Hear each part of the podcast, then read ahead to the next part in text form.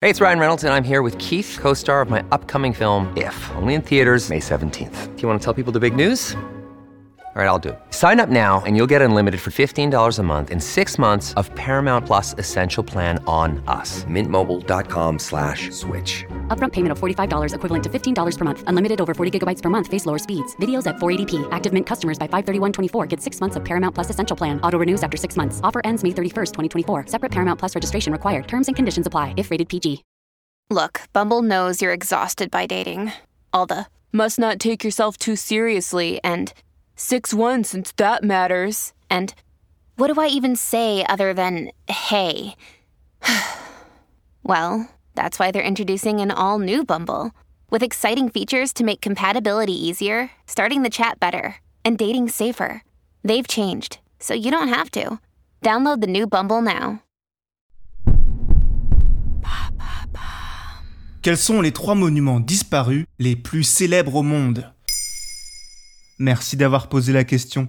Chaque année, de nombreux monuments sont visités par des millions de personnes. Les points d'intérêt tels que la Tour Eiffel, les colonnes du Parthénon, le Taj Mahal ou encore le Colisée sont la cible des touristes du monde entier. Mais au-delà de ces trésors de l'humanité, il existe une autre catégorie de monuments, ceux qui ont totalement disparu. Et certains sont parfois plus célèbres que des édifices existants. Quel monument disparu est l'un des plus anciens construits par l'homme? Parmi les monuments les plus anciens, on retrouve tout type de constructions, des cirques, des tombeaux ou encore des temples. Pourtant, la typologie de bâtiments qui a subi le plus de pertes sont les bibliothèques. Parfois détruites pour des raisons idéologiques, parfois lors de conflits, il en existe une qui reste dans l'imaginaire collectif comme une véritable référence culturelle. Il s'agit d'un des monuments antiques les plus anciens, la bibliothèque d'Alexandrie. Fondée par Ptolémée Ier en 300 avant Jésus-Christ, elle fut le temple du savoir universel. Si l'imprimerie n'existait pas encore à l'époque, elle possédait plus de 700 000 rouleaux, papyrus et autres tablettes d'argile sumérienne.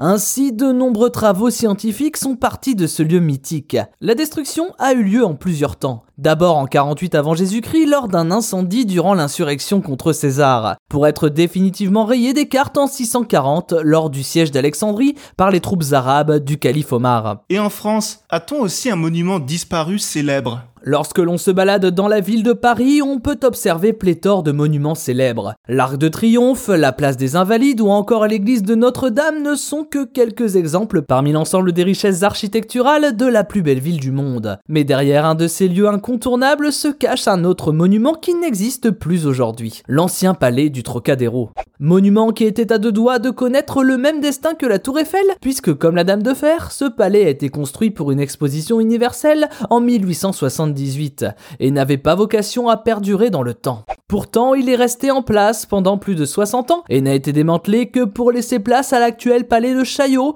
en 1935. Même si tout le monde n'a pas en tête la forme de ce bâtiment, la renommée de la place du Trocadéro aujourd'hui permet à cet édifice de ne jamais tomber dans l'oubli. Quel monument disparu a le plus de chances d'être reconstruit un jour si l'on se déplace un peu plus à l'est, au niveau de l'extrême-orient, on dénombre également quelques monuments incontournables.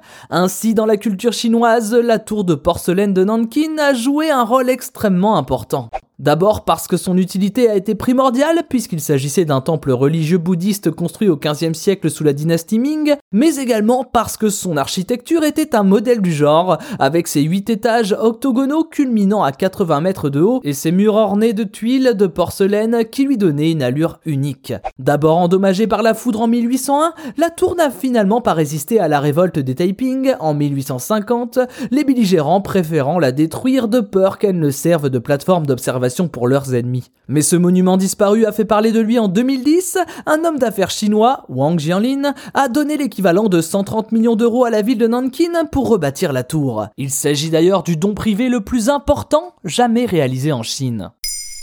Maintenant vous savez, un épisode écrit et réalisé par Thomas Dezer. Ce podcast est disponible sur toutes les plateformes audio, et si cet épisode vous a plu, n'hésitez pas à laisser des commentaires ou des étoiles sur vos applis de podcast préférés.